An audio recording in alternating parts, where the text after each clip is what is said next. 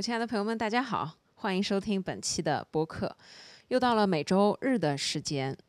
哎，我开场真的每次只会说这几句话，然后我每次讲完就会卡住，你们知道吗？又到了每周日聊天的时间。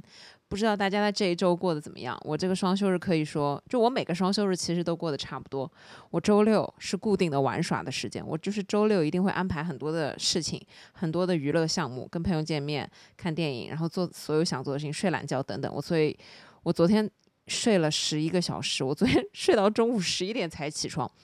我可以说，作为一个打工人，就是我已经很久没有睡到这么晚了，可能就是。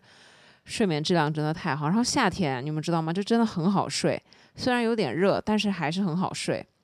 然后我昨天睡醒了之后呢，就。想说先放松放松，先让我玩半天一天的时间，让我先爽一下。因为我今天有播客要录，所以呢，我昨天就在家连着看了几个电影，就真的还蛮好看的。就是名字叫《密室逃脱》，我不知道大家看过吗？剧情还是很紧凑的，非常的刺激。因为我个人就是比较喜欢看这一类的电影，然后就是反正就是看的很爽。看完了之后呢，本来下午约了跟朋友出去，然后我朋友因为要游泳，然后游的时间还比较久，所以呢，直接把下午见面改成一起吃晚饭。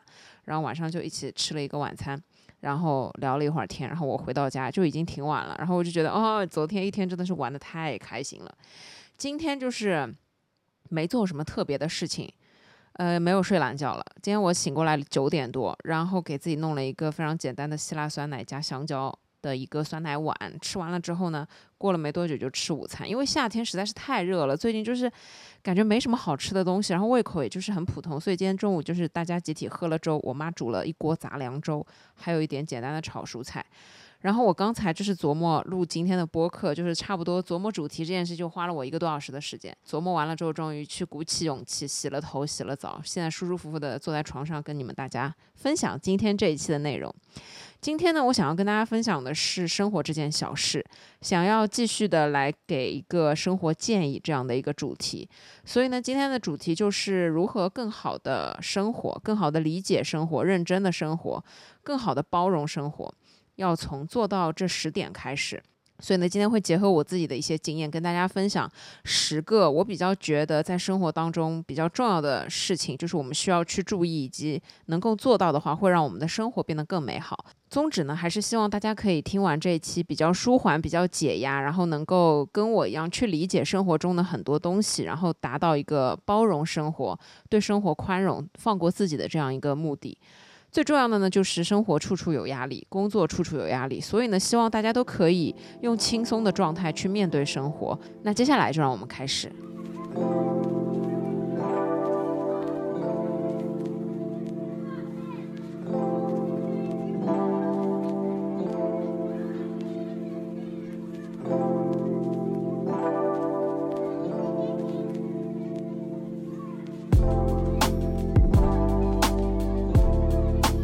首先，第一点，我越来越发现，任何问题都是时间问题。所以，第一点想要跟大家分享的是关于时间管理。时间管理是生活当中我认为最重要的一件事情了。现在每个人都很忙，每个人每天都要处理很多的事情。那你处理很多的事情，你要面对很多的事情，它最根本的一件事情就是你的时间管理能力。如果你的时间管理能力非常强，你一整天可以非常高效率的去做很多的事情。同样，在完成很多事情的同时，你会收获成就感。和满足感，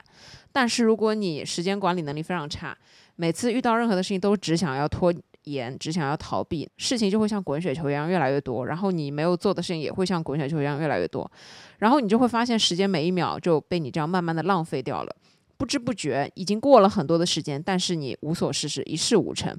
我觉得时间管理非常非常的重要，就是对我来说。我一直自称自己是很能管理时间的，并且呢，就是我现在还是觉得我确实可以通过规划好自己的时间，然后把它利用起来，把它运用起来，甚至呢，就是会想很多很多的细节。就比方说，如果我今天要出门。我是已经计划好了，我在车上，我在中途的通勤的时间，我要用来干嘛？就是非常的细致。比方说，我要用来打开群聊看你们的消息；比方说，我要用来看一本自己很想看的书；比方说，我要用来回一个邮件；比方说，我我要用来看一个合约等等的。就是通勤路上的时间是可以用来利用的。所以在路上干嘛？非常重要的就是要把它规划好，所以我最近越来越觉得，任何问题它本质上都是时间问题。就是只要你有时间，你就可以做很多的事情，而很大部分的时候，我们发现自己没有能力去做很多的事情的时候，其实是在于我们根本挤不出时间来做这件事情。但是呢，我觉得在时间管理这件事情上面，最重要的一个点就是你的核心到底有多强的意愿去完成这件事情。我觉得如果一个人的意愿够强，只要他把他想要做的所有的事情全部都规划细致的安排好一个先后顺序，还有算上所有的通勤时间，我觉得每个人都是可以成为时间管理大师的。就拿我妈来说，我昨天双休日不是睡了一个懒觉嘛？等我睡到中午，一觉睡醒，然后问我妈干了些什么东西。我妈回答我，她早上起来先自己弄了早饭，然后呢就立刻马不停蹄的出门买菜。买完菜之后呢，给我外公外婆还送了一点菜过去。然后在那个路上经过一家理发店，然后没什么人，他就冲进去把自己的头发剪了。回到家就忙不迭的洗菜，做所有的炒菜之前的准备工作，就是洗菜啊、切菜那些所有的事情。这天我要吃馄饨，所以呢，他就把所有的馅儿都已经拌好了，然后馄饨皮也已经买好了，就是基本上所有的准备工作都已经做好了。当我睡了一个懒觉起来的时候，我看到他，哎，你头发剪好了。然后我妈就说，对他还没有时间洗澡，但是呢，他把其他的所有的这些事情都已经做掉了。然后我就夸我妈，今天你就是时间管理大师。我觉得生活中有很很多这样的人。就是在你还在睡懒觉的时候，他已经把生活中很多的事情都已经做好了。然后，如果你不睡懒觉，你也利用了你自己的早晨，其实你也可以去做很多的事情。所以在时间管理这件事情上面，一个可能性、可行性，就是你需要花多少时间去做这件事情，还有就是你自己的个人意愿有多强。这两件事情是最重要的。我身边有很多的同事，就是有很多的同事真的比我还要忙。他们忙到什么程度呢？就是我们公司是不管要去哪里出差，如果你可以当天来回，你都是需要当天来回的。这个里并不是说省住宿或者什么，我觉得这是一部分的原因。但另外一部分的原因是因为，其实如果你去出一个差，只是为了开一个会、见一个客户，你见完了之后要在当地逗留一个晚上，其实你那一个晚上什么事情都干不了。然后你可能会。工作日就是只有五天，如果你今天去出差，当天来回，那么只只占掉你一天；但如果你隔天才回来，你可能会占掉两天。如果你已经有很多的事情。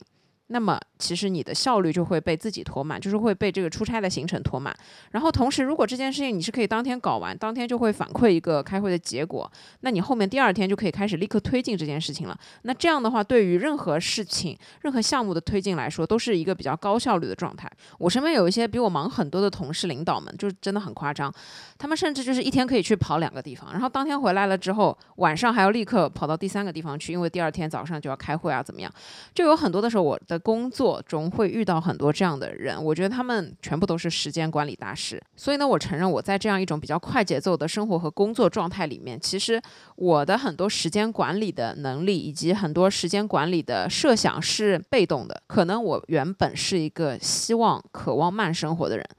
但是在这样一个快城市的生活节奏里面，在这样一个非常。大家都要喊着高效率的工作状态里面，然后在我的自己个人生活又非常的充实、非常的忙碌，有那么多事情要做的情况下面，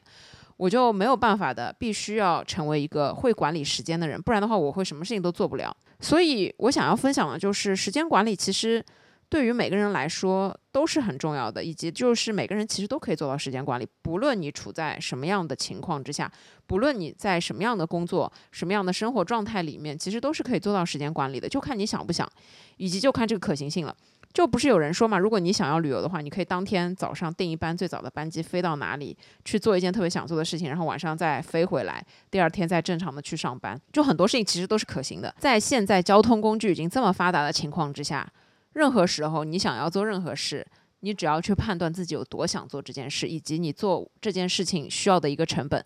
最重要的是时间成本，另外的就是一些金钱和其他的成本。最后，你就可以知道你到底想不想要做这件事情。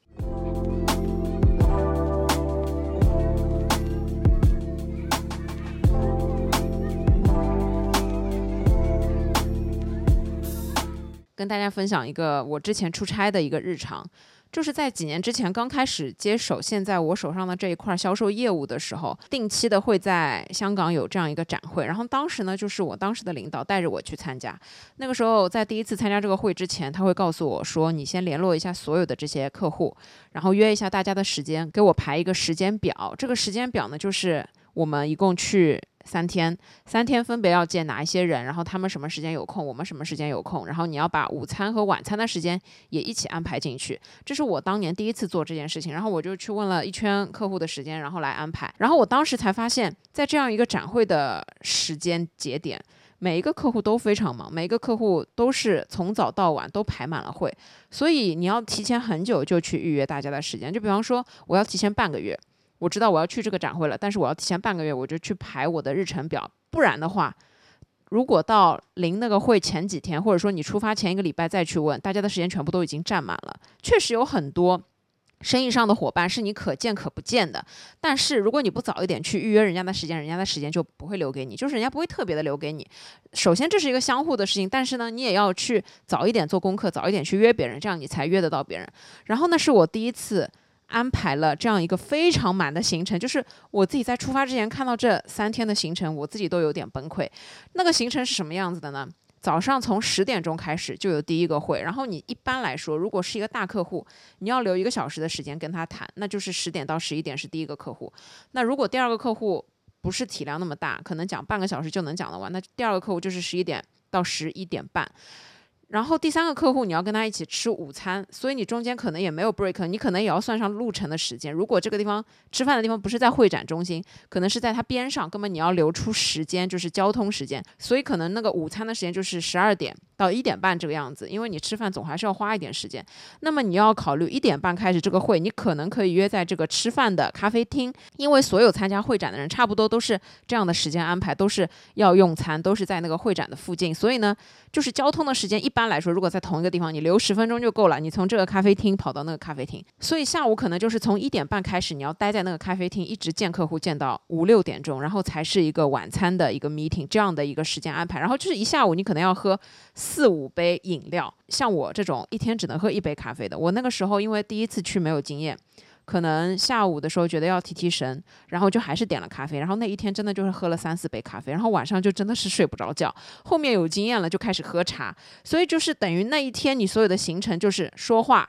和喝饮料这样的一整天，你可以在夸张的时候见八个客户，都是可以见得完的。就是你开八个会嘛，顶多八个小时，你不可能一个小时一个，可能有一些快的就二十分钟、半个小时讲完了事情，就可以去下一个了。然后中间你可能会有一些讲的比较快，那么你就会有这样五分钟、十分钟的这样休息的 break 的时间。这种开会的状态是非常非常夸张、非常非常紧凑的。所以当时我第一次就是去参加完这个会展之后，我第一次意识到原来一整天可以用来做这么多的事情，然后更可。可怕的是，呃，那是我第一次可能尝试一整天开那么多的会，讲那么多的话。然后我那天第一天晚上回到酒店，我真的觉得自己的喉咙哑掉了，就是你说话的这个声音。你会发现变掉了。经过那次，我才知道为什么我的领导包里面永远会装润喉糖和薄荷糖。其实就是当你说了这样一整天的话，你是很需要这些东西的。那个就是我第一次参加这个会展的经验，然后令我发现时间管理真的是非常非常神奇的一件事情。因为当你发现你按照你的日程表去把所有的客户都见了，把所有的事情都谈完了的时候。那一刻你会觉得满足感非常非常的高，你就会觉得天哪，你自己真的太厉害了。就是不，你不仅把你规划的事情全部都做到了，而且你发现你自己就是有能力去做完这件事情，你就会发现自己还蛮厉害的。所以当我有了这样一个经验之后，我就会发现时间管理的一个奥妙之处，就是在于你要完全算准你自己的时间，你要完全对你要做的所有的事情有一个时间的概念。就比方说，你要知道你搭地铁从这个地方移动到那个地方要多久，打车在这个时间你从这个地方到那个地方要多久，塞车跟不塞车，早高峰跟晚高峰时间都是不一样的，你要稍微留出这样一个空档，它要有一个合理性，这样你才可以去真正的完成它。如果它完全没有合理性，或者你没有把一些应该要考虑进去的因素考虑进去，那么你的行程就会被自己。往后延，往后延就很夸张。就是像这种，你一天已经安排了八个客户要见，你哪一个都不能晚结束，因为你这个会晚了十分钟，你后面所有的行程都会有一个大的延迟。所以我觉得可以用这个方法把它放到生活当中来，生活里面所有的事情也就是时间管理的问题。你今天想要出门搞头发，那么你至少要知道搞头发需要多久的时间。你可以提前去问他，需要两个小时还是需要三个小时。你不能到了那里，你才发现你要在那儿坐四个小时。然后呢，你可能后面还约了人，你发现你四个小时，你后面的约的那个人根本就不可能见。所以就是这里要有一个。预计和预判，就是当你要去决定做头发要染头发怎么样之前，你要先问一下大概需要多久的时间。还有时候你拍脑袋跟朋友要去一家餐厅吃饭，结果到那里发现你要排队，可能要排几百个号。那这个时候最聪明的做法还是先提前打电话去问一下这家餐厅现在排队吗？可不可以提前取号？如果我现在过来多久到？可能要排多久的时间？就把这些事情全部都规划进去。打一个电话其实是不累的。所以我觉得生活中很多的时候，你能不能做一件事情？一方面是你想不想，还有一方面呢，就是时间管理问题。所以你想要更好的去做很多的事情，去尝试很多的事情，去完成很多的事情，最重要的核心就是时间管理。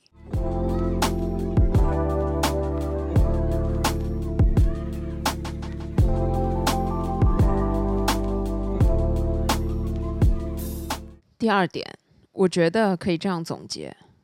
没有生活的动力是一件非常正常不过的事情，没有动力是我们生活中的常态，而找到生活中的动力是一门学问，我觉得也是一门玄学。这里我是想说，在生活当中，你找到了动力，你可以用来完成所有的事情，你可以去做任何的事情，你也可以去尝试所有的你想要做的事情。但是当你没有动力的时候，你真的什么事情都不想做。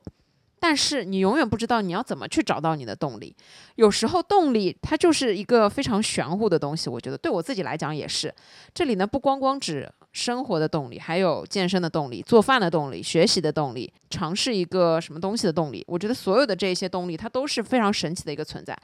我没有办法去预计到我什么时间会有动力突然的去做一件什么样的事情。虽然我想做的事情有很多。但是促使我真的去做这件事情最重要的核心就是动力。如果我没有动力，我什么事情都做不了。就像我今天，我从早上起来，我就觉得我应该要去洗个头，但我就是连洗头的动力都没有。一直到我把今天的主题想好，把所有的提纲列完，这个时候呢，我想我一定要去洗一个头，因为我要一边录像一边跟你们录播客，然后我才去洗了一个头。我的这个动力来源就是。我写完了提纲这件事情才能给我动力，我才去洗了头。我觉得生活当中处处都是这种状态。你虽然什么事情都没有，但你就是连头都不想洗，你什么事情都不想要做。所以动力它就是一个非常玄学的一个东西，甚至就是我连我自己每一天我知道要规划好自己的饮食，我想要给自己做饭，但是我就不是一个每天都能有动力给自己规划好饮食，每一天都有动力给自己烧饭的这样一个人。就不要说健身了，更加不可能你每天都有动力，动力满满的去健身。我觉得这就是一个理想主义。所以我觉得动力这件事情，我们要看待它作为，就是你们要知道，没有动力是一件正常不过的事情，是一个常态。因为工作很累，因为上班很累，跟人相处真的很累，生活真的也很累。所以你没有动力去做一些事情是正常的，因为在一个非常疲惫的。情况之下，你没有动力去做任何事，你只想要休息，只想要摆烂，这是非常正常不过的事情。但是呢，找到动力这件事情，它也是需要你去做一点什么东西才会获得。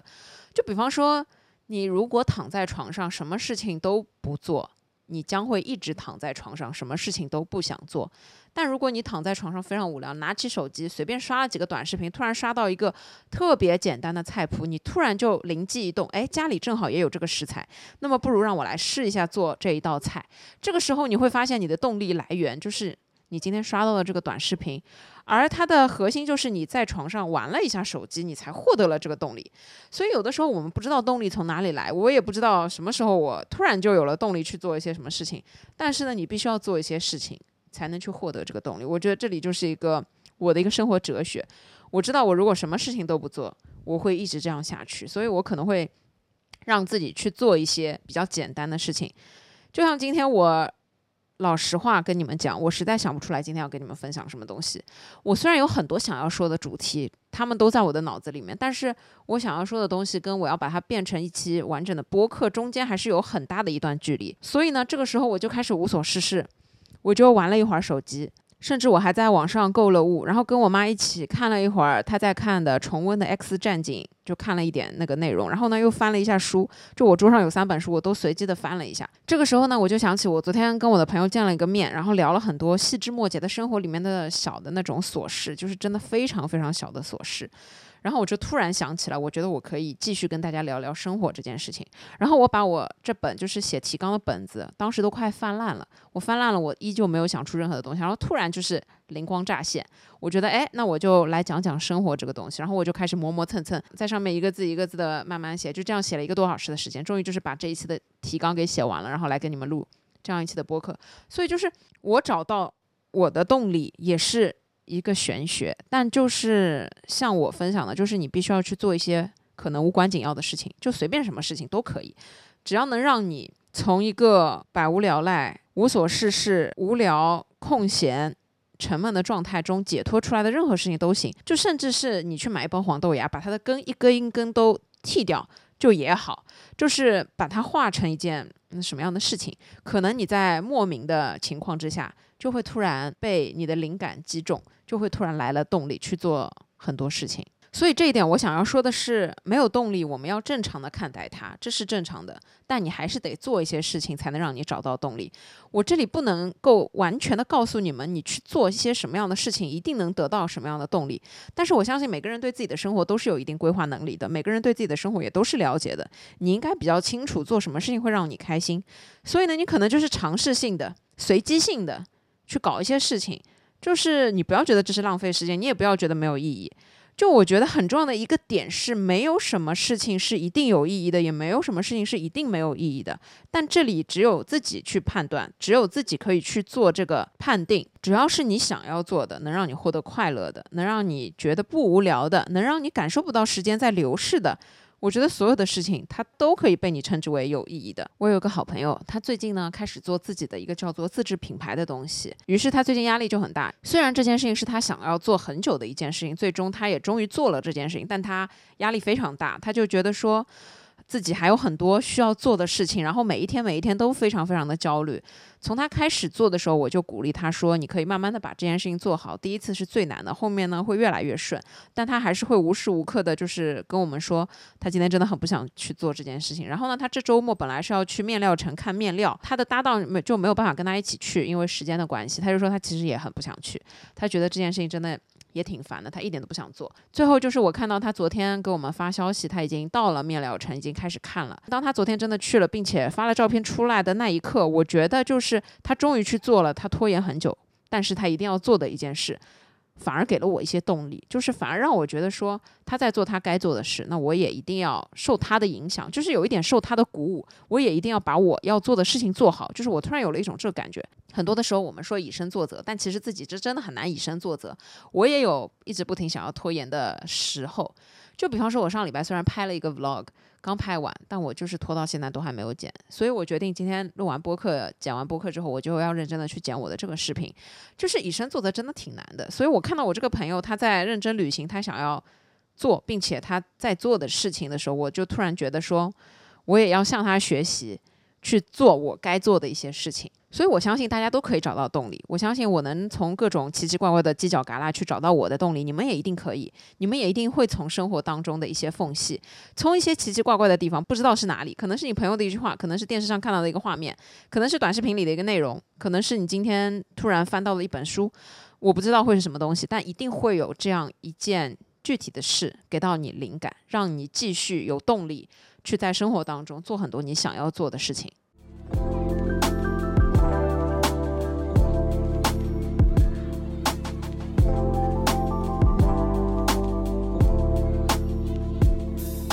第三点，我觉得在生活中会遇到很多浮于表面的关系，所以我想说，浮于表面的那些关系，就让它浮于表面，不要对它有过高的期望。这个点我觉得非常重要的是，当我们在生活当中，我们谈生活不谈工作，我们在生活中会遇到很多的生活场景。今天去买东西，今天去饭店吃饭，今天去咖啡厅喝咖啡。那在整个过程中，我们会遇到很多的人，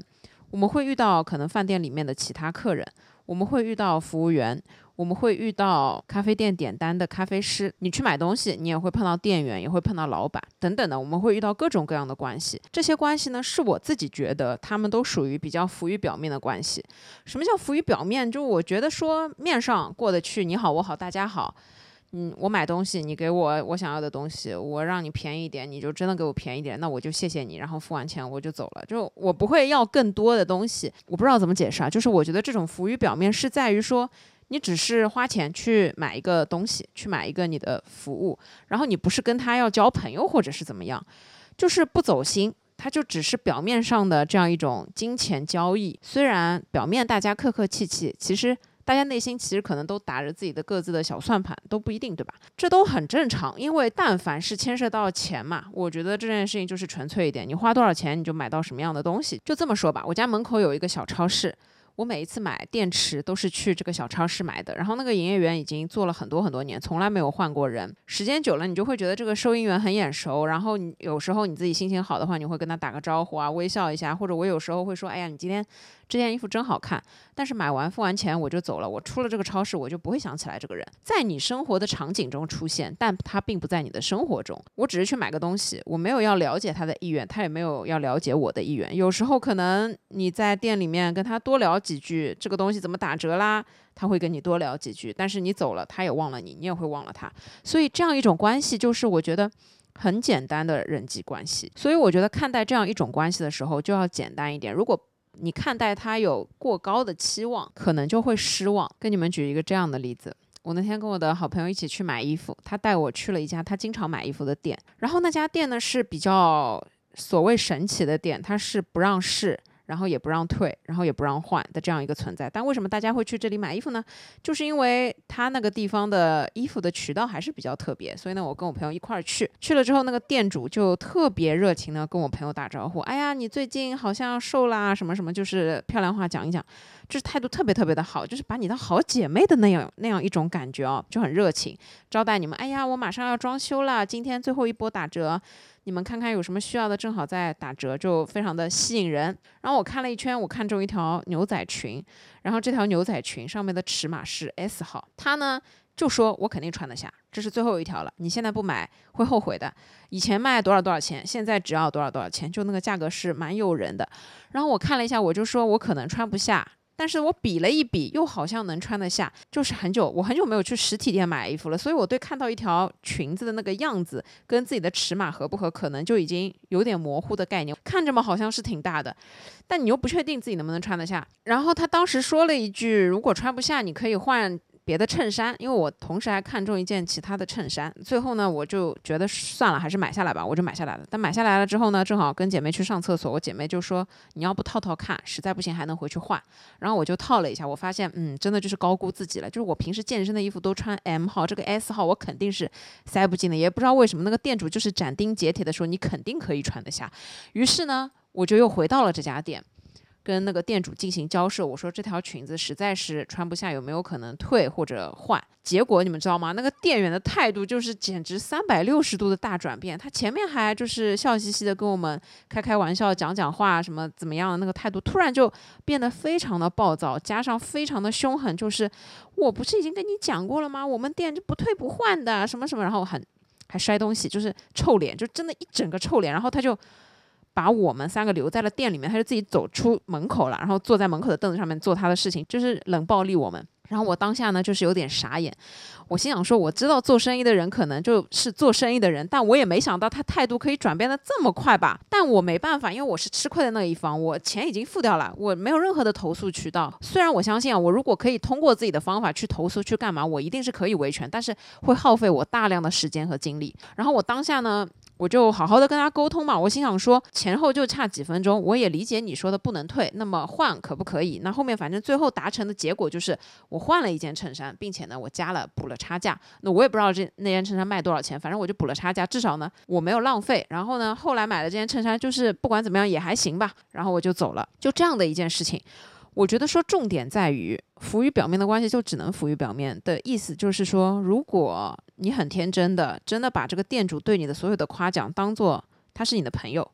那么你就会对这件事情非常的产生一个非常大的怀疑，就是你会对人性这个东西产生巨大的怀疑。但如果你看得很透。你跟他就只是单纯的生意关系，他也就只是因为你是顾客，对你美言几句，仅此而已。这种就是很浮于表面的东西，你没有对他有过高的期望，你压根儿就不把他当朋友，你也压根儿知道他不可能把你当朋友，只把你当成一个能给他钱的这样能买他东西的这样一个人的存在。那么你对于整件事情你就很好理解。就像我就是，哎，虽然他前面讲的是漂亮话。跟我的那个朋友好像关系还不错的样子，就是感觉很熟的那种客人的那种感觉。但是你心里要清楚，你们毕竟就是生意，关系，你们是不可能成为朋友的。因为如果他跟你成为了朋友，他给你便宜好还是不给你便宜好呢？甚至有很多的时候，店家只宰熟客。就是因为他知道你不会去外面比价，他知道你只会在他店里买，所以他卖贵给你，你压根都不会知道。所以就是很多这样的事情发生，我就会去思考，就是嗯，这样一种浮于表面的关系，就让它浮于表面，这样比较好。不是说自我保护，而是说对这种事情就不要有预期和不要有期待，这样呢，你才不会有伤害自己的这样一种情况，因为。当那个店主在我面前哇啦哇啦，就是凶狠凶神恶煞的时候，我内心还是感觉到了，就是不太舒服。我依旧选择我没有跟他发飙，我还是好好的跟他协商。我说我不是来跟你吵架的，我只是现在要跟你协商。我内心很清楚的就是，在一个哇啦哇啦已经情绪这么波动的人面前，你再跟他大吵，你。就是伤害自己的身体，不拿自己的身体当身体，最后就是两个人一起长结节，也可能只有你一个人长结节，那这是很亏的嘛。我之前在如何做一个情绪稳定的人那一期就跟你们讲过，就是这些事情其实是对自己不值得，没有必要去伤害自己的身体。所以当我面对这样一个人，我还是选择平静的跟他讲，我只想要达到我的诉求，就是换这样一件衣服。但这个例子啊，我想要跟你们讲的就是。浮于表面的关系，就让它浮于表面的意思，就是在生活当中，我们会碰到各种各样这样的关系。首先，我们要很清楚的去认定，这就是一种浮于表面的关系。我今天心情好，我跟你讲两句；我今天心情不好，我买完东西就可以走，因为我跟你没有任何的交集，你不是我的谁，我也不是你的谁，你们就是很单纯的顾客跟卖家的关系，纯粹一点，不要想太多。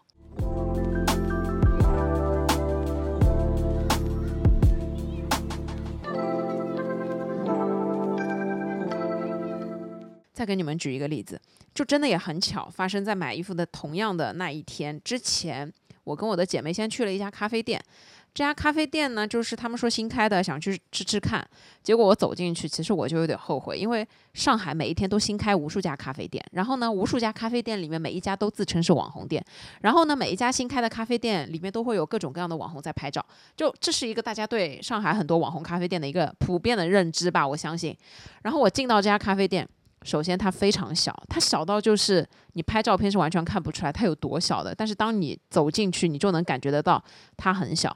我对咖啡店的一个非常重要的观感就是，至少要让我非常舒服的坐在里面，喝一杯咖啡，轻松的跟朋友聊一个天。这是我对一个咖啡店最基础的一个要求了。就我进去了之后，店里面有三个女生在旁边，就是狂拍照。这里我真的很想要吐槽，就是他们点了一桌子的那种面包。然后他们三个人在那边狂拍照，就是整个我跟我朋友在聊天的过程，他们全部都在狂拍照。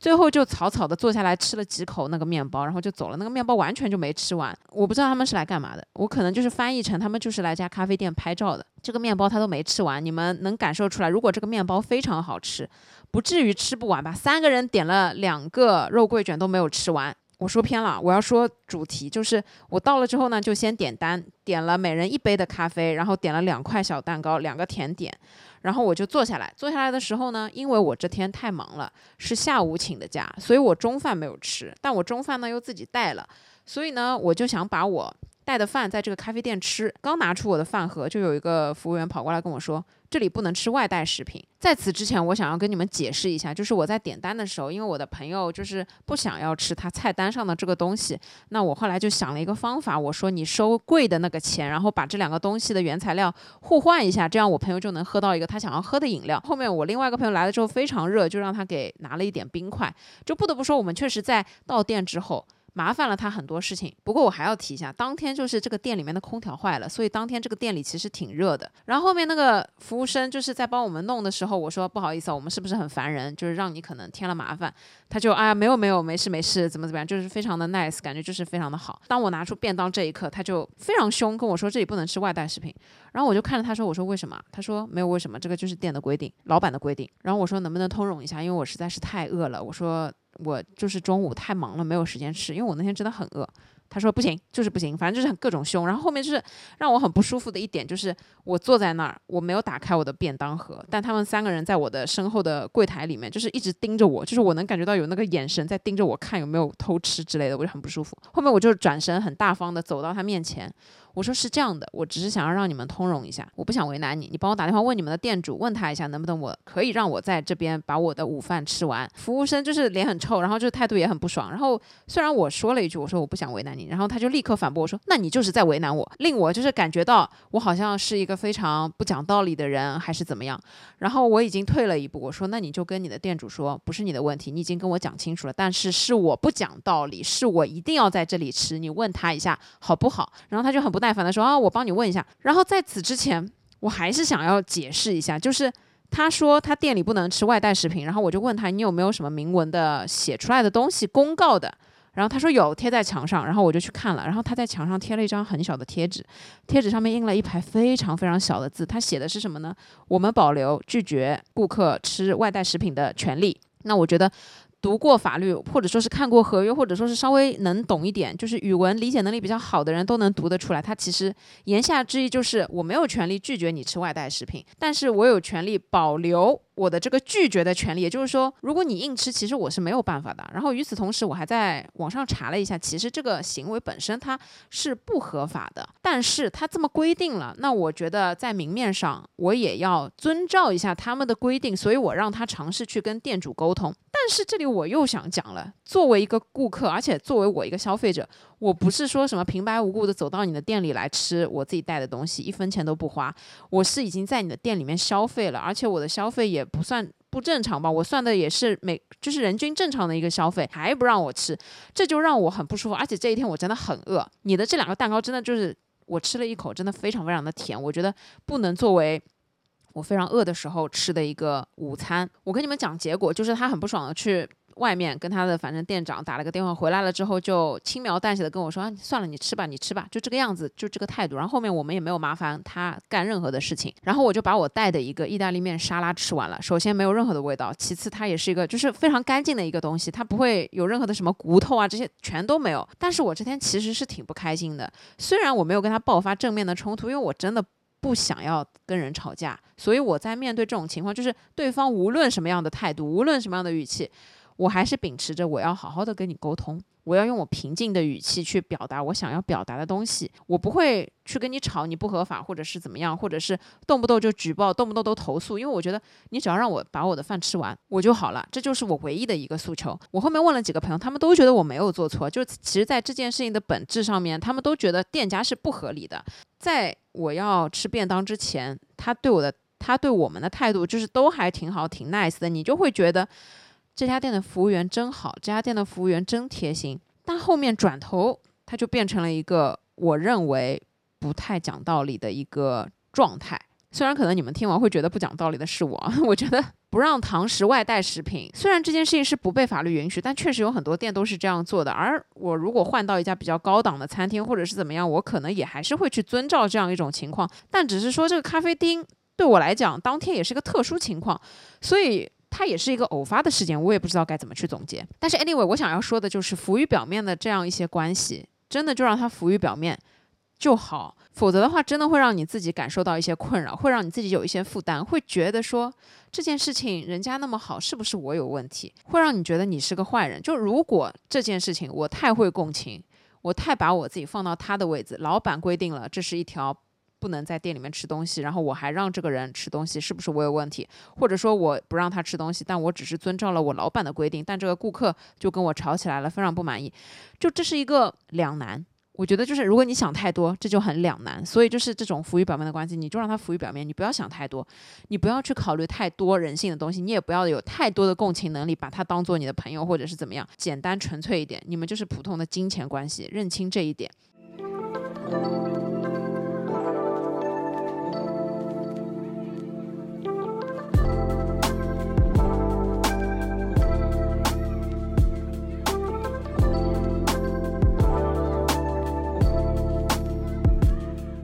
第四点，我想要说的是，永远给自己多一个选择。我们在网上买东西的时候，都知道要比，都知道要多看看，都知道要看看价格，看看这家店有没有送东西，看看那家店有没有送东西。这其实就是非常好的一种把选择权握在消费者自己手上的一个做法。我觉得这也是网购一个非常巨大的好处。如果你在实体店进行比价，你走进来走出去会碰到店员，会有各种各样的。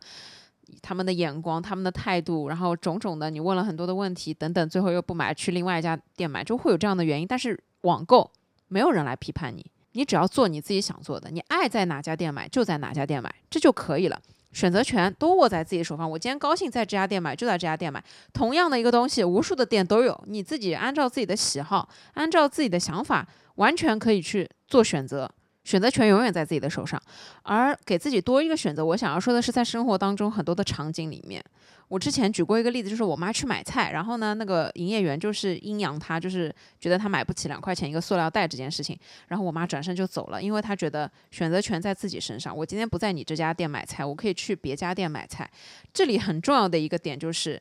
要给自己多一个选择，钱在自己手上，不要害怕。当然了，这里除了买东西，还有各种各样其他的事情。但是给自己多一个选择总是没有错的。不过我要强调一下，这里我指的是生活中间的很多琐事，不是说什么吃着碗里的看着锅里的。大家不要就是断章取义。我想要跟你们举一个这样的例子：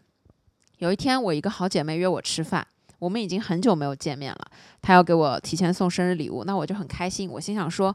我太久没有跟他见面了，我要买个什么小东西带给他。然后这天呢，因为是上班工作日，我就打扮得非常普通，普通到我可以怎么形容呢？就是又没化妆，然后穿了一件大 T 恤、大裤衩，然后配了一双运动鞋，手上还拎了一个我的那个带饭的篮子。在我公司楼下呢，有一个商场，商场一楼呢有一个花店。我每次经过这家花店，我都觉得这家花店是有品位的，因为我觉得它的布置，它的所有花的种类。都是蛮好看的，那我就想说，哎，我今天带一束花给我的这个好朋友。这天我下班，我就先冲到了这家花店。我走进去，发现只有一个店员，他在柜台那边包扎一束花，旁边站了一个男生，显然就是他在帮他包扎花。然后我就看了一下，但是呢，他所有的花都没有价格，你必须要去问那个店员。然后我就走到柜台前，我都还没有开口，你们知道这个店员做了一件什么事情？这个店员就看了我一眼，非常随手的。把一个牌子放到了正中间，对着我的那个位置。它上面写了几句话。第一句话就是厕所在二楼，第二句话是什么？地铁站在什么什么，反正就差不多这样的一个意思。那我就突然瞬间明白了，他以为我是进去问路的。就是你们光从这个行为本身，并不会觉得有多么的不合理，或者有多么的不讲道理。他可能只是用一种他认为的最节约时间成本和他自己。节约口水的一个方法来应对我这样的一个人，因为我看起来不像是一个在花店买花的消费者，我看起来就不像是一个进去买花的，我就是像一个进去问路的人。我当时呢确实是卡住了，我愣住了，然后我又。一时又觉得又蛮好笑的，然后我还问了一下，我就说哦，不是，我是想问一下那边的那个什么花，你卖什么价格？六出多少钱？好像是问了一下这个，结果他跟我报了一个天价，就是六出，我记得我之前有朋友买过，反正就是给我报了一个三四倍的一个价格，就很夸张。我就又问了一个隔壁的另外一个花的价格，反正也蛮贵的。然后我心想说，我知道实体店的花贵。但也不至于贵到这个程度。然后我当时的心理斗争，一方面呢，就是我的面子觉得有点挂不住，因为他不把我当消费者，然后还给我给了一个牌子，厕所在二楼。然后另外一方面，我就觉得说我明明就是要来买花的，就是我是不是要挽留一下自己的尊严，或者说挽留一下自己的面子？我有过这样的一个想法。但是呢，我后面走了一走，看了一看这家店的花，我就突然觉得说。这个店员的行为让我非常不舒服，所以我觉得，就算我要买花，我也不要在这里买花。我的这个朋友并不会因为我今天没有给他带花，他就不高兴或者是怎么样。我觉得今天我买这个花并不是一个刚需，我不是说非得说在你这家店我一定要买花或者怎么样。我心里想的就是，我有钱我也不想给你赚，然后我就转身走了。走了之后，我就很舒坦，我就觉得说，首先这家花店我是再也不会去了，因为这是一次非常不好的体验。我知道人有势利眼这件事情，我是能够理解的。但是我觉得像他这样的一个行为，就确实很失礼，我就很不舒服。怎么了？男的进去就是买花，我一个女的进去，我就不可能是买花了吗？其次呢，就是我觉得一定要给自己多一个选择，就是在于钱在我的手上，我爱上哪儿花就上哪儿花。后来我也把这件小事情告诉了我的朋友，然后我问我的朋友，如果是你的话，你会怎么做？我朋友的回答特别搞笑，他说我会对着他的鼻子先骂一顿，把我自己骂爽了再说。那首先啊，我当然是不支持这种行为的，因为我觉得骂人的人，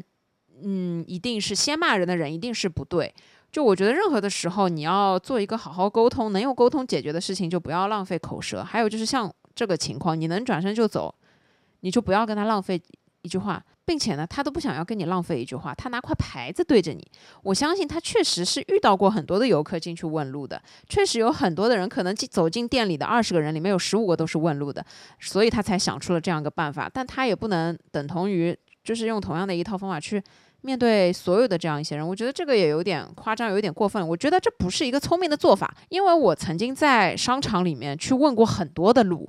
我有很多很多次的这种问商家路的经验，不管是在上海本地，还是在我出门旅游，甚至在香港、在澳门，在很多很多的地方，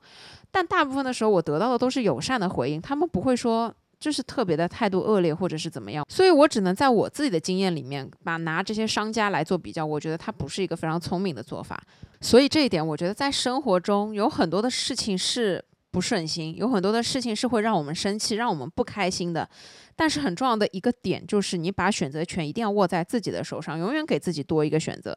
就算我跟我朋友约好了今天一定要去吃这家餐厅，但是呢，我到了之后发现要排很久的队，我跟我们的。朋友就会立刻开始想 Plan B，或者就是我们约好在一个商场，我们都会提前说好，如果这家店排队或者是人很多或者怎么样，我们就换一个地方。就是我觉得这才是一个比较聪明的做法，不是说你一定要吵过别人，不是说你一定要争过别人，不是说你一定要做那个赢的人。就是在生活当中赢这种事情也没什么好赢的。如果你气坏了身体，如果你发泄，如果你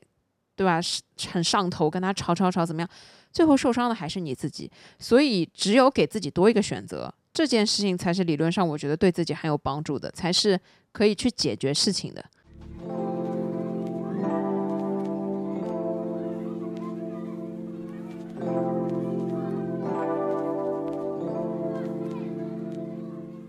第五点，我想说的是金钱管理，就是在你买东西之前，一定要留给自己有很多的思考的时间，让自己去好好的确定到底需不需要这个东西，理性的去选择。谨慎的去花每一笔钱。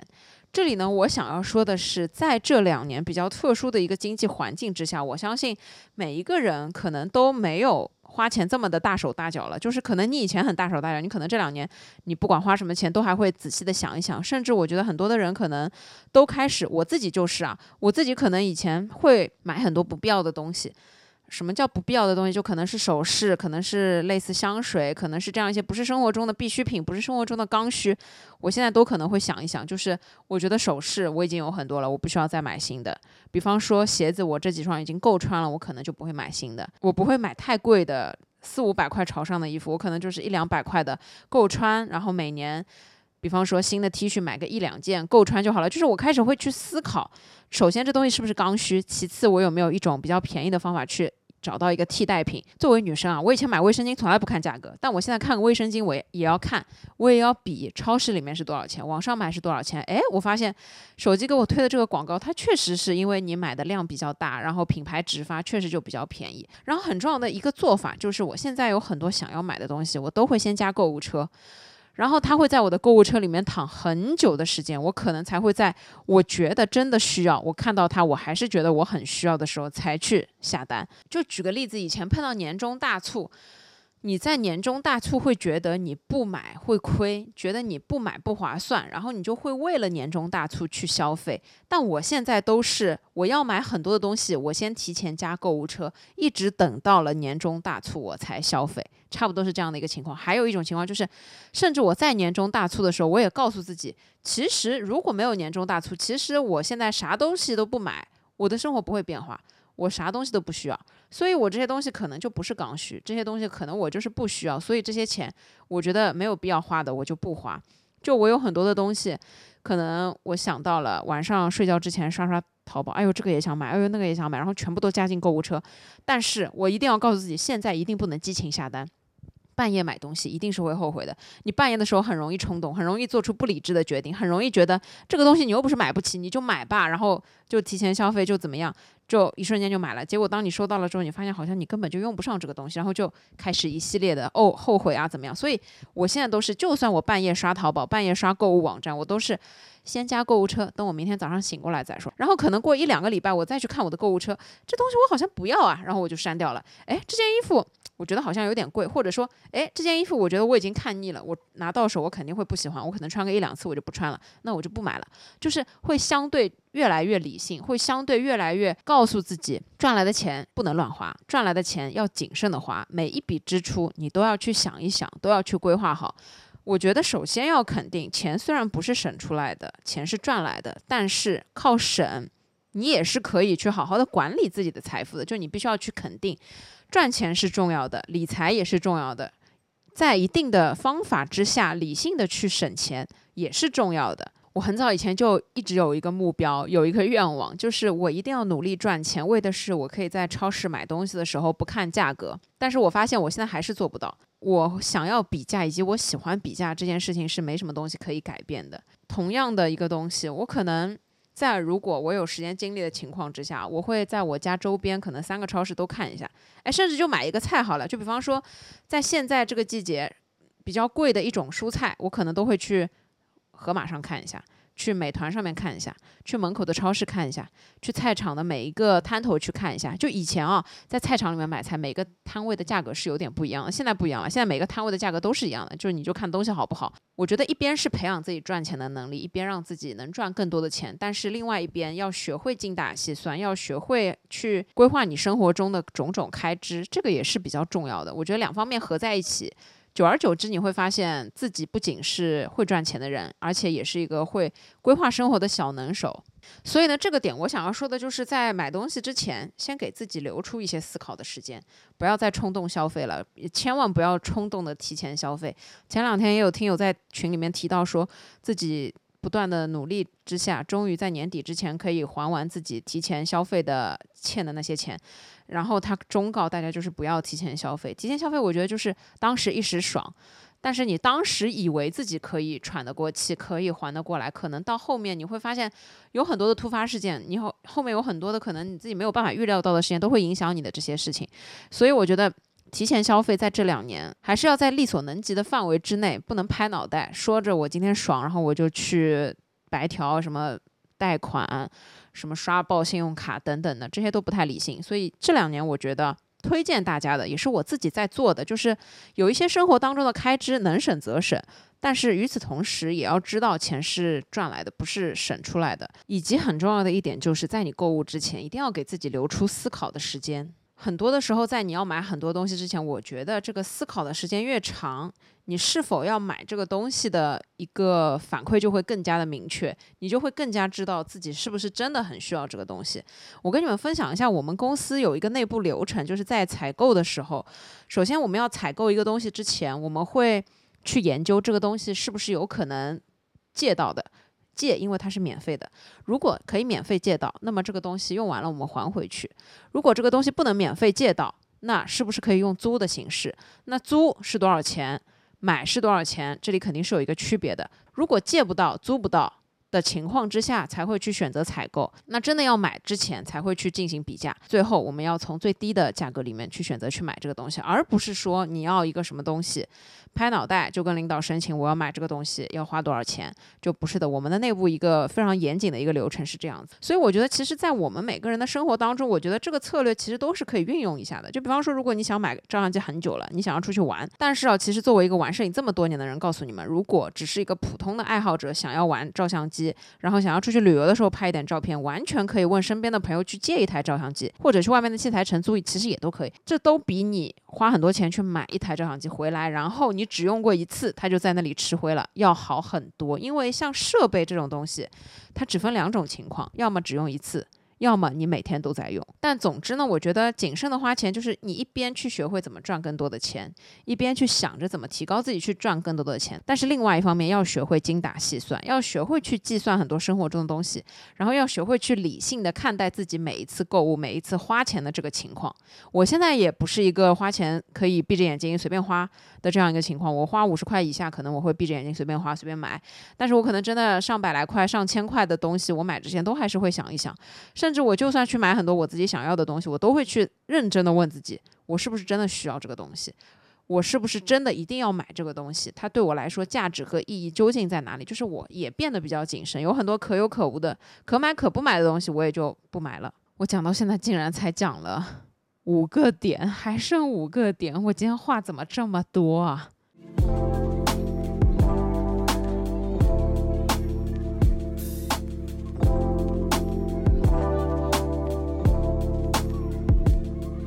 下一点，在生活中有一些包容是放过自己。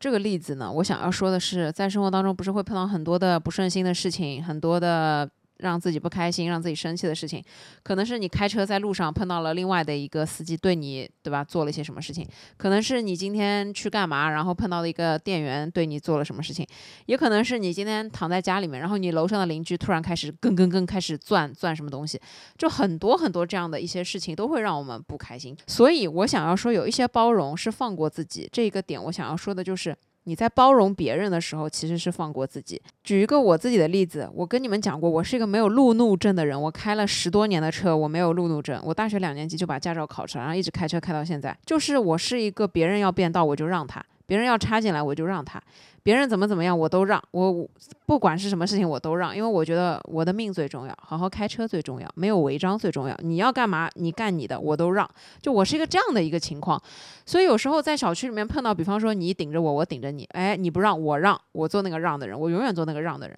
这种包容，我觉得其实我的一个内在的逻辑就是。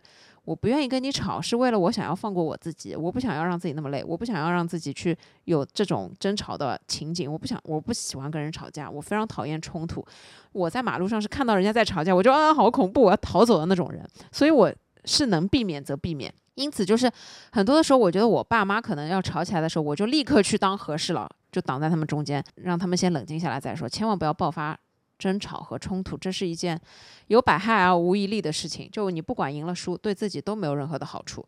就是你生气长结节，你赢了又有什么用呢？所以身体是最宝贵的。所以这种时候，在生活当中，我觉得去做一些包容的事情，就是为了放过自己。我给你们举一个这样的例子：我昨天跟我的朋友出来吃饭聊天，然后就有聊到他们有一个邻居，他这个邻居呢说，在他们的楼下。他们一开始一直以为这个声音是从上传到下面，但没想到这个声音其实是从下传到了上面。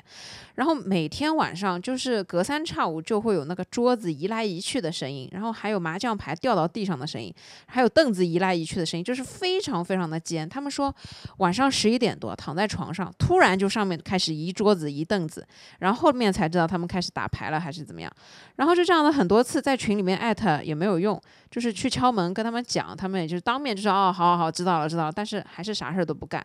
最后呢，我这个朋友都已经是好到买了那个消音垫，就是垫在桌椅的下面，给他们送上去。他们要好好好拿下来，拿下来之后也不贴，然后继续那个桌椅还是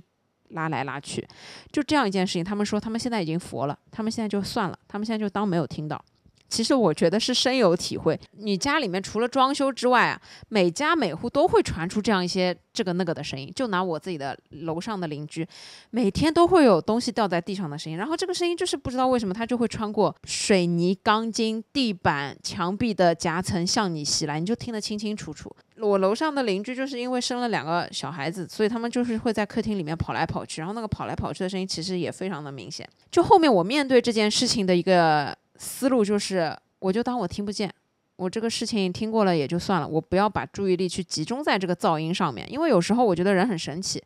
当你在做一件什么事情，你的注意力被楼上的噪音分散了，然后你的注意力就会转移到楼上的这个噪音，然后你就会一直注意这个噪音，它又来一次，你的就又心惊动魄一次，它越来越多，然后你就越来越受不了，就这个时候是因为你自己莫名的把那个注意力集中到了这个噪音上面，它怎么样你都受不了，然后你就会暗暗的说。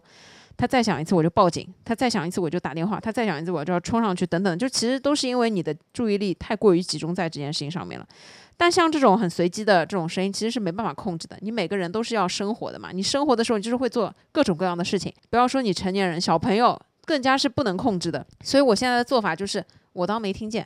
我如果在看书，我就继续看我的书；我如果在看电视，我就看我的电视；我如果在工作，我就正常工我的做，我就当我没听见嘛，我就不要把注意力被这种事情分散掉。哎，时间一久，你就会发现你好像也就无所谓这个噪音了。就是我虽然自己有意识的每天可能都还能听到楼上邻居的噪音，但因为我的注意力没有集中在这个上面，我就不记得了。我也不记得这是什么声音，我也不记得我前面听到的时候我在干嘛，就是我的注意力永远是集中在我自己的事情上面。所以就是像这种包容，就是你可以去处理。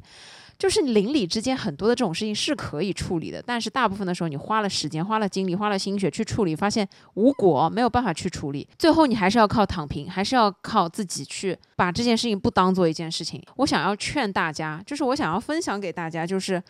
面对很多生活中的这样一类事情，做那个包容的人，就是为了放过你自己。还想跟你们分享一个例子，也是邻居的，就是我们家的底楼搬进来了一户人家。其实呢，他那个房子已经空惯了十几年，所以那个男主人有十几年没有住在我们这边。然后今年他全屋重新装修，然后就搬回来了。搬回来之后呢，因为他是住在一楼的，是有天井的，然后那里是有一个门的。但他在全屋装修的时候，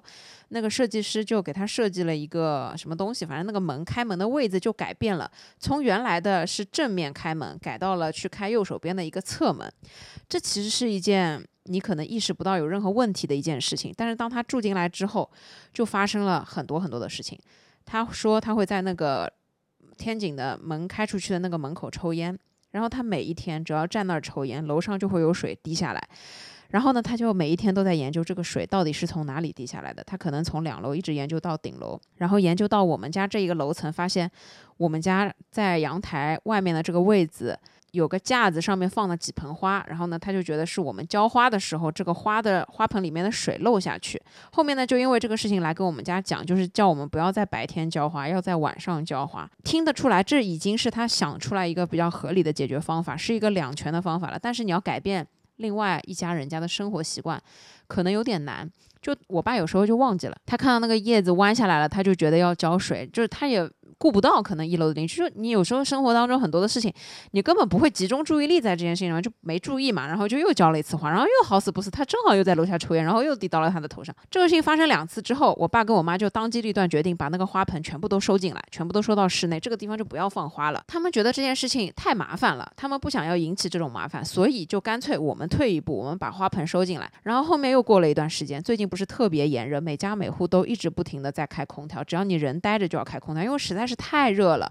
然后搞笑的事情就又来了。这天我这个男邻居又来敲我家的门，说是我们家的这个浇花的东西。然后我们就告诉他这里已经没有花了，拍照给他，这里都没花了，你放心。过了两天他又来了，他说哦不是花了，但是是你们的空调那个外机的什么东西在漏水。主动热情到在我爸妈睡午觉的时候找了个修理工来按门铃，把他们按响，然后看这个空调外机，发现。我们的空调外机没有问题，不是我们漏下来的水，可能是我们楼上的住户漏的水。就反正他因为这件事情已经搞了很久了，已经快要搞了，我觉得至少也有两三个月的时间了，他还在搞这件事情。归根到结底。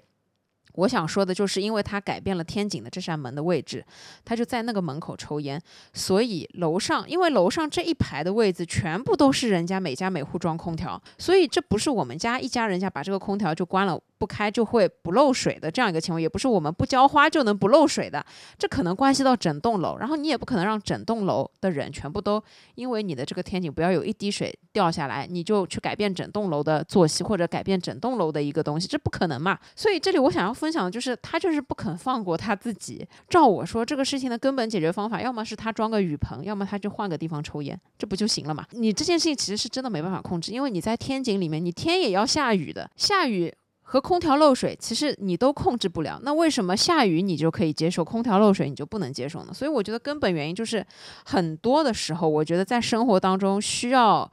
我们每个人去包容一些事情。可能是一些很小很小的事情，但是我觉得包容的根本原因不是说什么你不愿意输，不是说什么你不要跟人争，不要跟人抢，不是说什么争个你赢还是我赢，到底是谁占上风，不是这样子的。其实它的根本原因就是我不想，我不愿意，我懒，我就只想要放过我自己，就是很简单、很纯粹的这样一个原因。不要去想太多，跟人吵架是没有意义的，跟人起冲突也是没有意义的。包容这些事情，放过你自己，你就会发现。生活里其实没什么烦恼，就像对我现在来说，就是我觉得对我自己来说，楼上楼下有噪音是件正常不过的事情。我自己家里面不产生噪音，那是我能做到的，但是别人家的事我是控制不了的，所以我也不能因为一点点的噪音就立马怎么怎么样，这没完没了了。那把自己也不太不当回事了。就是我有那么多的事情做，我不想要把时间精力都花在这些事情上面，跟邻居吵架，在群里面艾特你。怎么怎么样的这些事情上面，我包容这些事，这种舒坦啊才是真的舒坦。就是我现在就已经感觉，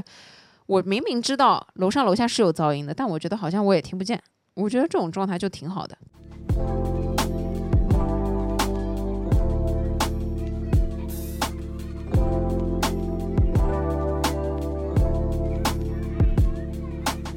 第七点，我想要说的是，在生活中，我们需要每个人都有一种底气。这种底气就是，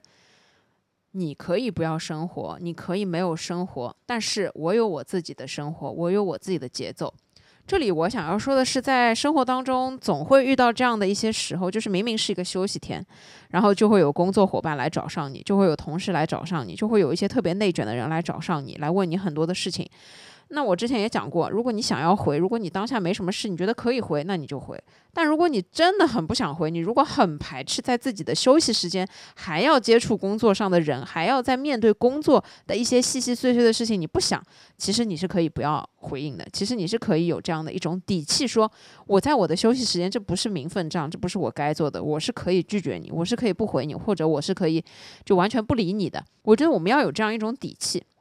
这里的你可以不要生活。我想要说的就是，有一些人在我们的工作当中，你会发现他们无时无刻都在工作。早上他们是第一个到的，晚上他们是最后一个走的。休息天他们也在发跟工作有关的朋友圈，或者说是休息天他们也在正常的给自己的客户干嘛干嘛。这些我都可以不管，就是可能就是有这样的一种人，我不知道这种人他是不需要生活。还是不想要生活，还是压根就没有生活，这里是很难去定义别人的。但是我想要说的就是，你可以做你自己想要做的，你可以做这样一个不要自己个人生活，就是为工作奉献百分之一百你的热情，百分之一百你的时间的这样一个人，可以，完全可以。我不对你有任何的评价，但是。你是你，我是我，你可以不要生活，但是我是有我的生活的。你不要在我自己生活的时候来打扰我，可不可以？因为你想要做你的，我没有办法控制，我也不想管。但是我在我自己生活的时间，我就是要休息，我就要做我的自己想做的事情。我要跟朋友出去玩，我要在家看电影。我就算在床上躺着，我也不想要在我休息的时间再理会工作上的这些事情。你要接受，就是。这种底气就是说，你不要轻易的被任何人 PUA。就是我们有的时候内卷的原因，你做的太好了，我会觉得我没有你做的这么好，我好像就不对，我好像就不应该。或者说你在休息的时候给我发了一封邮件，如果我不在我休息的时间回，我就觉得好像我输了，或者是怎么样。就是我觉得大家千万不要有这样一种被别人影响，甚至就是被这种内卷影响，甚至就是被领导 PUA。什么领导跟你说啊，我工我休息日也在加班。你们都没有结婚生小孩，你们就不应该过自己的生活，你们就应该向我学习，就应该跟我一样，在休息天也要正常的怎么怎么样，就是这样的一种话术被他 PUA，千万不要。所以要有一种底气，就是在你的生活中，就是如果你想要建立一个属于自己的时间和空间，你就需要有这样一种底气去树立你的这样一种边界感，去慢慢的让你的同事朋友知道，就比方说他在休息天找你了，你就可以直接回。今天休息日，等到上班再说。好言好语的去回复，去告知他。其实言下之意就是，以后不要在工作日烦我。以后不要在周末找我，但很多的时候我们不敢去做这样的事情。就像我以前，我以前在休息天可能收到一些微信，我觉得不回会不太好，或者是怎么样，我也会觉得，哎，算了，我就回一回，算了，我就做一做，算了，我就怎么样。但是其实我花的就是我自己休息的时间，我也很不开心。所以现在我就我想要分享的就是，虽然我工作了已经很多年了，但是我觉得这跟工作的年份没有关系，这跟你工作的长短也没有关系，这个就是跟你自己对你自己的要求有关系。如果你是一个需要建立边界感，需要把工作生活完全拆开，那你一定要有底气，说工作日就是工作日，周末休息日就是休息日，不要来找我。拿我自己来说，我建立的一个边界就是，几乎现在没什么同事和工作伙伴会在周末找我，然后也不会有太多的工作伙伴在工作日的，比方说很晚了突然找我。等等的，如果我回消息，他们知道我没睡；但如果我可能没回消息嘛，他们都知道我是一个早睡早起的人，所以我这个时间点已经睡着了。那种什么晚上九点、十点之后发过来的消息，我真的一概都不回，我都会第二天早上再回。工作到现在，我觉得有一个经验想要跟大家分享的，就是这种边界一定是靠自己去建立的。你不要指望别人不来找你，而是你要靠你自己去树立这样的一个形象，就是你要明确的告诉人家。你不要在休息日找我，你要明确的让别人知道，你就是一个工作跟休息日完全拆开的人。周末不要找你，就是这个边界一定是自己去树立的。如果同事找你，你就回，他们就会默认你可以回消息。如果你休假还在看邮件，他们就会默认，哎，你不管休没休假都没关系，都可以给你发邮件。如果说你有一次拒绝了，你有一次没有做到，你有一次没有在休息日回复，那以后他们才会知道，哦，休息日不用找他，他找他也不会回的，大家才会有这样的一个概念在。所以这种边界是需要自己去树立的。然后在树立这种边界的时候，只要你想要树立，我想要分享的就是你要有底气。去说这样一句话，就是前半句话你可以不要说出来，你放在心里就好了。但是后半句话就是我要有我自己的生活，我要有我自己的时间，这对我非常重要。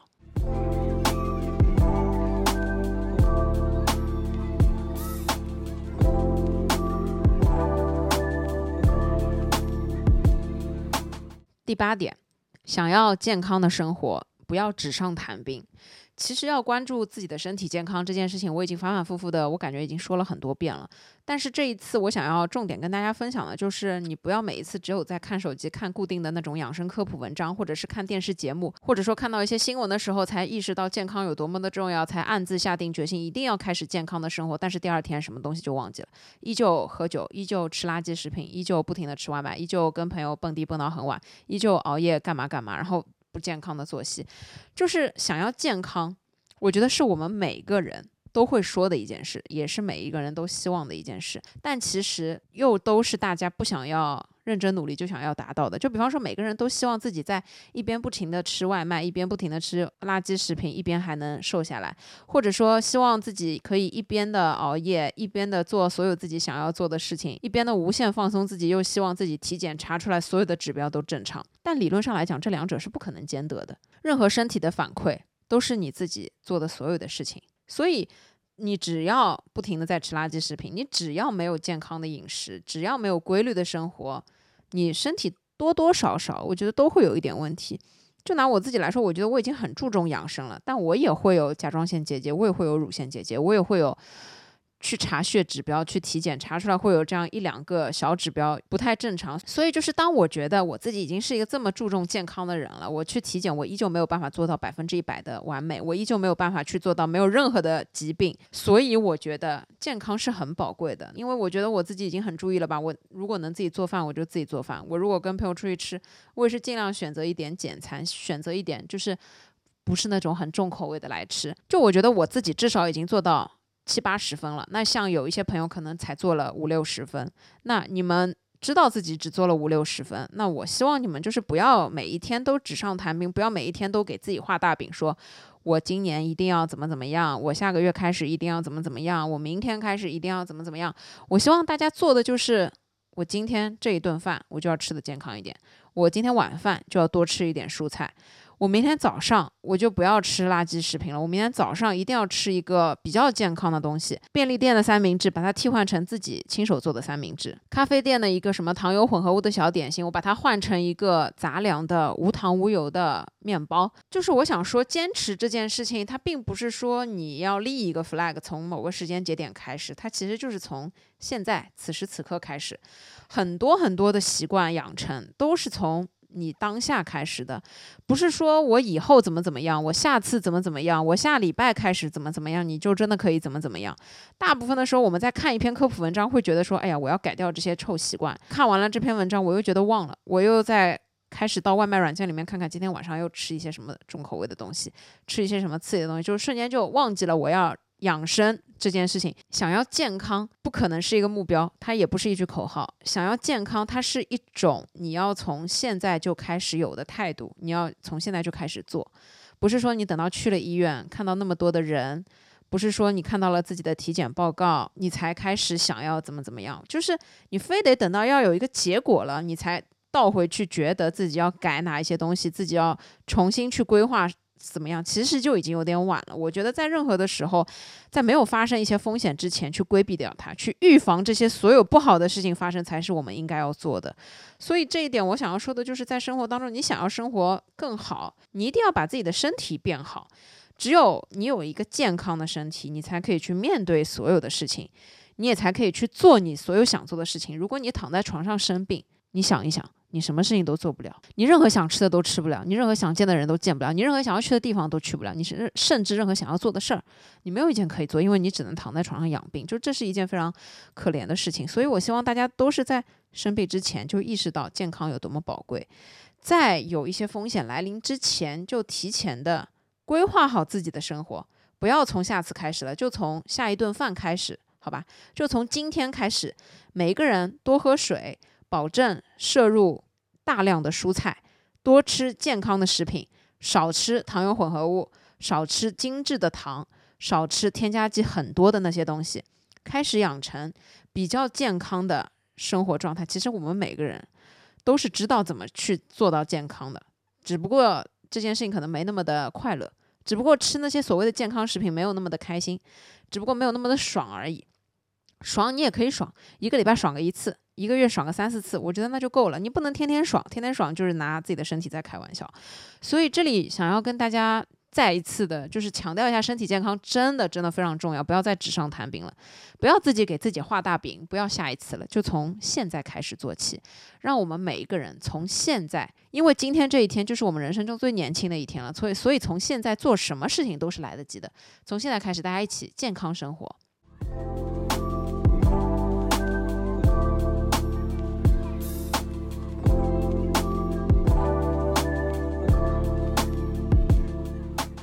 第九点，我想说的是，在生活中要重视自己的情绪，要意识到自己不快乐的那一些根本。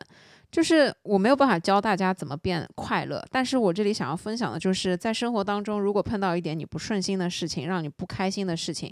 你去想一想它的根本到底是什么，要把这些不快乐的根本原因从自己的生活中踢出去、排除出去，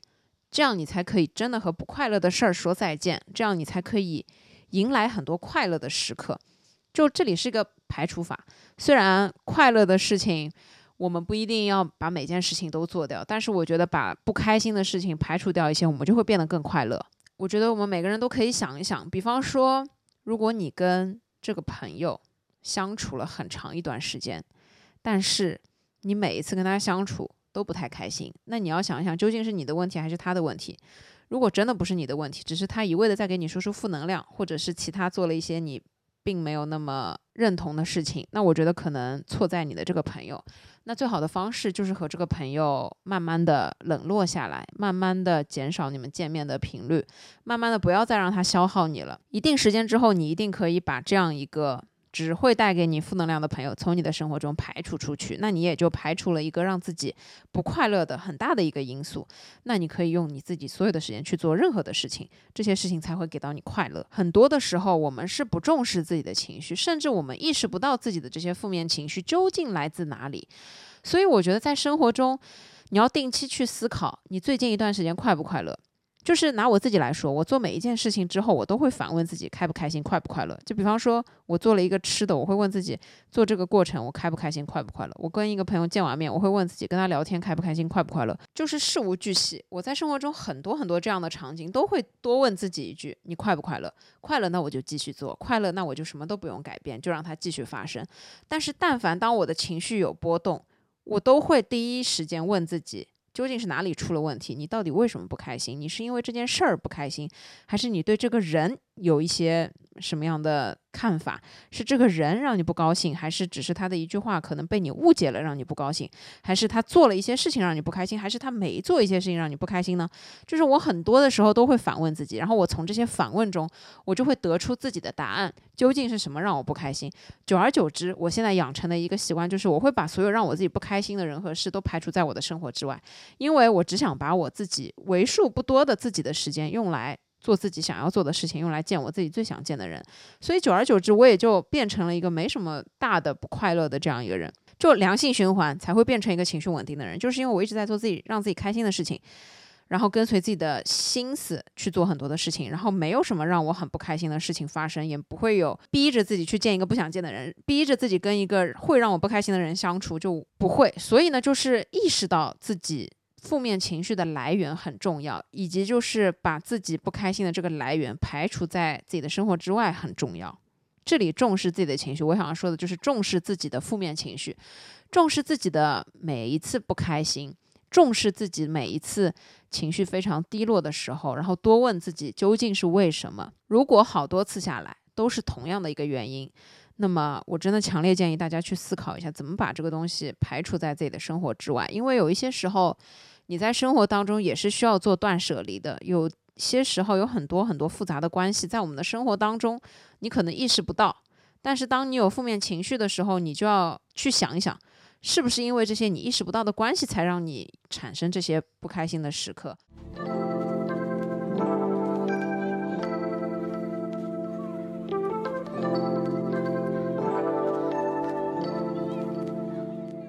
最后一点，我想说的是，把生活看成一名艺术。你是你自己生活的创造者，不要把自己当成是生活的控制者。这里我想说的是，生活美学我们都在说，那生活里面是有很多的艺术，而这些艺术的创造者和始作俑者其实就是我们自己。我们想要让生活怎么样丰富多彩一点，我们都可以靠自己的双手努力去创造，去怎么样去构思。但是呢，你千万不要去指望生活的所有一切都按照你脑子里面的设想来。就是不要去控制它太多，不要强行的一定要让生活按某一个方向去走。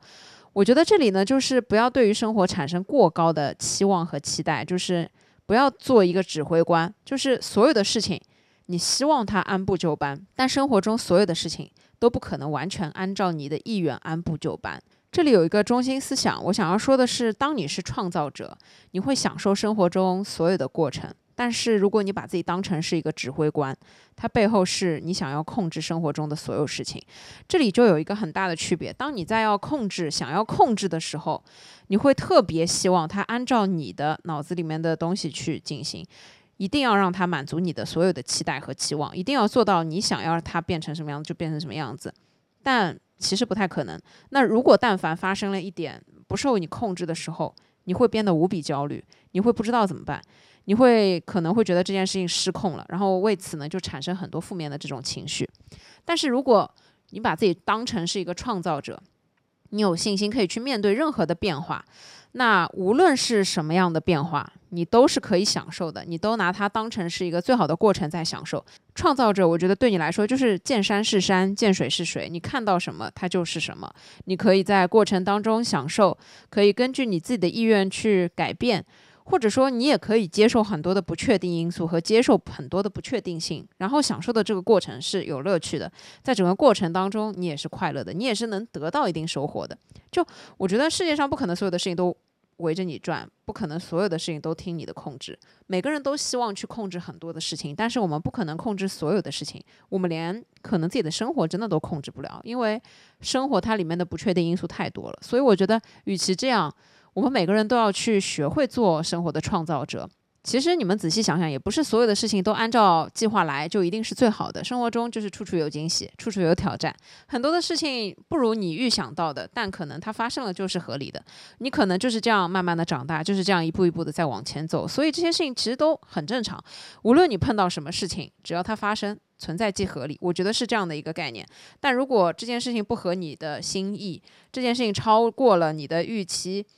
这件事情，我觉得这里就是说，可能很多的事情不如你所期待的那样发生，你也要学会去接受应对它，而不是非得控制它，在一个什么样的情况之下。我觉得我们每个人生活嘛，就是图一个乐，就是享受生活。放松生活，这个很重要。不是说你是一个程序员，一定要不允许任何的 bug 出现。出现一个 bug，你就要抓一个 bug，那是程序员的工作，那就是一个把所有的东西控制在一个合理的范围之内。但这就不是生活本身了。另外一个方面来讲，我觉得创造者在创造的过程中，他可以得到一些快乐的东西。但如果是一个很会控制的人，他在控制所有的事情都满足他的预期的时候。我觉得可能带来的快乐就会少很多。当然，我觉得作为成年人，在生活当中，一定是希望把未知的很多风险降到最低，希望把很多未知的不好的事情降到最低的这样一种设想。所以呢，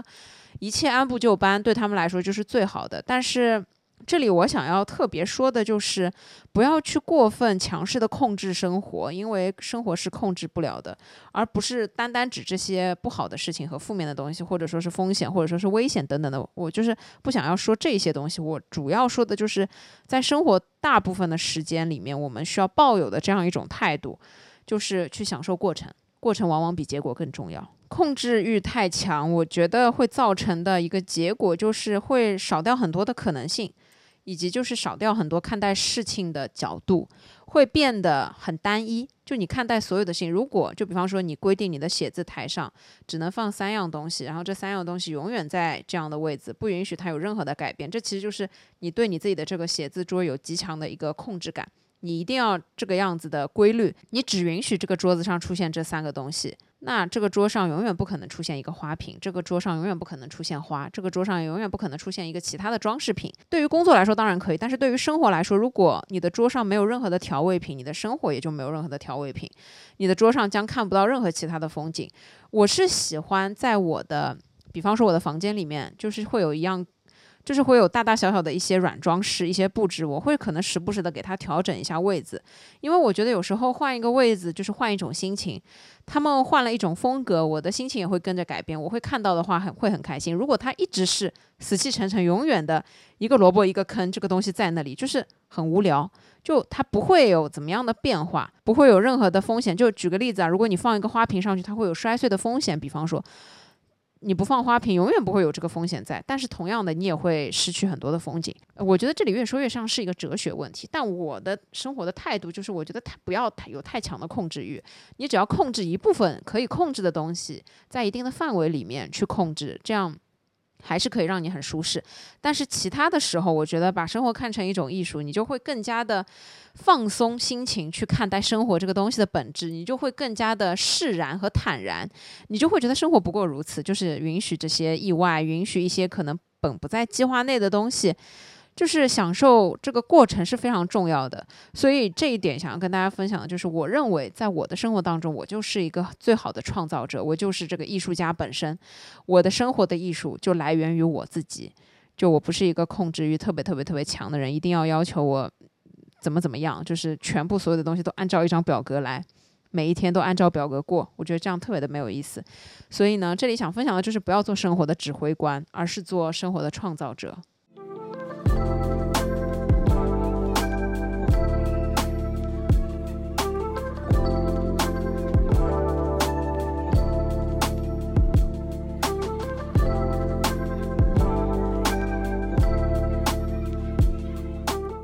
好了，我亲爱的朋友们，今天这一期录的有一点长。以上就是我今天想要跟大家分享的生活建议，如何更好的去理解生活，